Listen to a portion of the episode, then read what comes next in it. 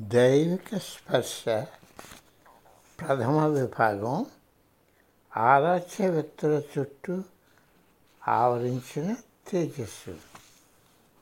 అధ్యాయం ఒకటి శ్రీ షిరిడి బాబా ఆయన ప్రత్యక్ష సన్నిధి. పంతొమ్మిది వందల డెబ్భై మూడు ప్రాంతంలో నేను మొట్టమొదటిసారి శ్రీ సత్యసాయి బాబా గారి గురించి తెలుసుకున్నాను. ఆయనప్పుడు మా మణిపాల్ ప్రాంగణంలో హిందూ దేవాలయ ప్రారంభానికి వచ్చారు. పన్నెండేళ్ళ క్రితం ఒక రాత్రి నాకు ఒక కళ వచ్చింది. ఆయన తన దేహాన్ని త్వరలో వెళ్ళనాడుతున్నానని దాన్ని నేను తీసుకోవాల్సిన అవసరం ఉందని చెప్పారు. నాకు ఒక గురువుగారు ఉన్నారని ఆయనకు నేను అంకితమయ్యానని నేను విశదీకరించాను. ఆయన నన్ను ఆశీర్వదించి వెళ్ళిపోయారు. నేను నిద్ర తెచ్చిపోయాక నా కళ గురించి లోతుగా ఆలోచించాను. ఇంకొక జవాబు రాని ప్రశ్నగా దాన్ని నా మనస్సు మూలలో ఉంచాను పంతొమ్మిది వందల మొదట్లో షిరిబాయి బాబా అనే గొప్ప సాధువు జీవించారు. తరచుగా నాకు షిరిడి వెళ్ళాలన్న కోరిక కలుగుతూ ఉండేది. ఆఖరుకు రెండు వేల మూడు సంవత్సరంలో అక్కడికి నేను వెళ్ళగలిగాను.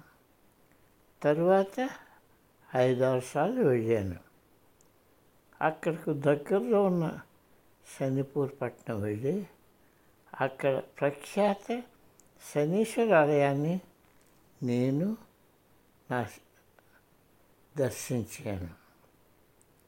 షిరిడీకి వెళ్ళిన ఒకసారి ముందుగా శనిపూర్కి వెళ్ళాను. నేను నా స్నేహితుడు షిరిడి వెళ్ళినప్పటికీ మేము ఆలస్యం అయిపోయాము అని తెలుసుకున్నాము మేము క్యూలో చేరి ఇక ఆయన సమాధి చేయడానికి అతి దగ్గరగా వచ్చినప్పటికీ కట్టెను దాగివేశారు రేపు తిరిగి రండి అని ఎవరో అన్నారు. నేను గచ్చంతం లేక వెనుకకు మరలాను. తొంగి తొంగి కట్టెల్లో నుండి సమాధి లిప్త దర్శనం దొరుకుతుందేమో అని చూస్తున్నాను కానీ లాభం లేకపోయింది. నా మనసులో సాయిబాబాతో ఎంతో నిరుత్సాహంతో ఎందుకు ఇలా జరిగింది? నాకు ఏమాత్రం సంతోషంగా లేదు. మీ ప్రసాదం మాట ఏమిటి? మీ దర్శనమే దొరకలేదని మనం చేసుకున్నాను. నిరుత్సాహం చెందిన మనోభావంతో మేము బయటికి నడుస్తూ ఆ బిల్డింగ్ ఒక పక్కన ఉన్న ప్రక్కన ఉన్న చిన్న గణేష్నకు శివలింగానికి కాళీ దేవాలయంలో ప్రార్థన చేయడానికి నేను ఆగాను. అప్పుడు ప్రహరీ గోడలకు ఉన్న దీపాలు ఒకటొకటి ఆపడం మొదలుపెట్టారు. వెలుతురు తగ్గిపోతూ వస్తుంది. ఒక్కసారిగా నేను ప్రక్కకు తిరిగాను. యాభై ఏళ్ళు వయస్సుకున్న వ్యక్తిగా ఆయన ఎప్పుడు ధరించే తెల్లని వస్త్రాలు తల చుట్టూ ధరించే రుమాలతో సహా షిరిడి సాయిబాబాను తిలకించాను. ఒక కాలు కలవట్పై ఉంది. కలవట్పై ఉంచి ఆయన నిలబడి ఉన్నారు. ఒక కాలు కలవట్పై ఉంచి ఆయన నిలబడి ఉన్నారు.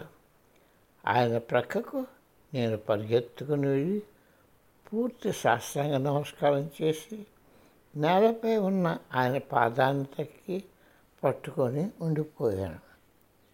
మెల్లగా పైకి చూసి మోకాలిపై నిలబడి కన్నీటితో ఆయనను ప్రార్థించాను. దగ్గరలో ఉన్న చెన్నై నుండి వచ్చిన నా స్నేహితుల్లో ఒకడైన సినిమా ప్రొడ్యూసరు ఇది చూశారు. బాబా బాబా అంటూ ఏడుస్తూ ఆర్తనాదం చేయడం మొదలుపెట్టారు. మెల్లగా సాయిబాబా గారు కలవట్పై కూర్చున్నారు. ఆయన రెండు పాదాలను నేను పట్టుకుని ఉండటం కొనసాగించాను. ఆయన ప్రక్కన కమలం ఉంది. ఆయన దానిపైన మూత తీశారు. నేను రెండు తెల్ల తెల్ల గులాబీ పువ్వులు దానిలో చూశాను. మూత పెట్టబడి ఉండగా పువ్వులు దానిలోనికి ఎలా వచ్చాయని నేను ఆశ్చర్యపోయాను. అప్పుడు ఆయన కొంత ప్రసాదాన్ని ఆకాశం నుండి రప్పించి అది సమాజ పూజా పీఠం పంచుద్ద పంచుతున్న ప్రకారమే కొంత నాకు ఇచ్చారు. నా స్నేహితుడు చేసాపి తనకు కూడా ప్రసాదం ఇవ్వమని వేడుకోగా ఆయనకు కూడా కొంత ఇచ్చారు. నేనప్పుడు ఒక దంపతులు మా ప్రక్కకు వచ్చి వారికి కూడా ఎవరో ప్రసాదాలు పంచుతున్నారు అనుకొని ఇవ్వమని అడిగారు.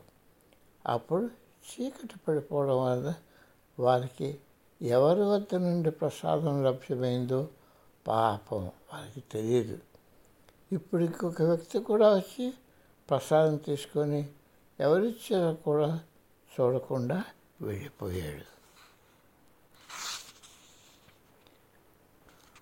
అకస్మాత్తుగా షిరిడి సాయిబాబా ఆ కలవట్టుపైకి ఎక్కి నమాజ్ చేస్తున్నప్పుడు ప్రజలు అరచేతులు ఎత్తి ఆకాశంపైకి ఎలా చూపుతారో అలాగే చేతులు ఎత్తారు.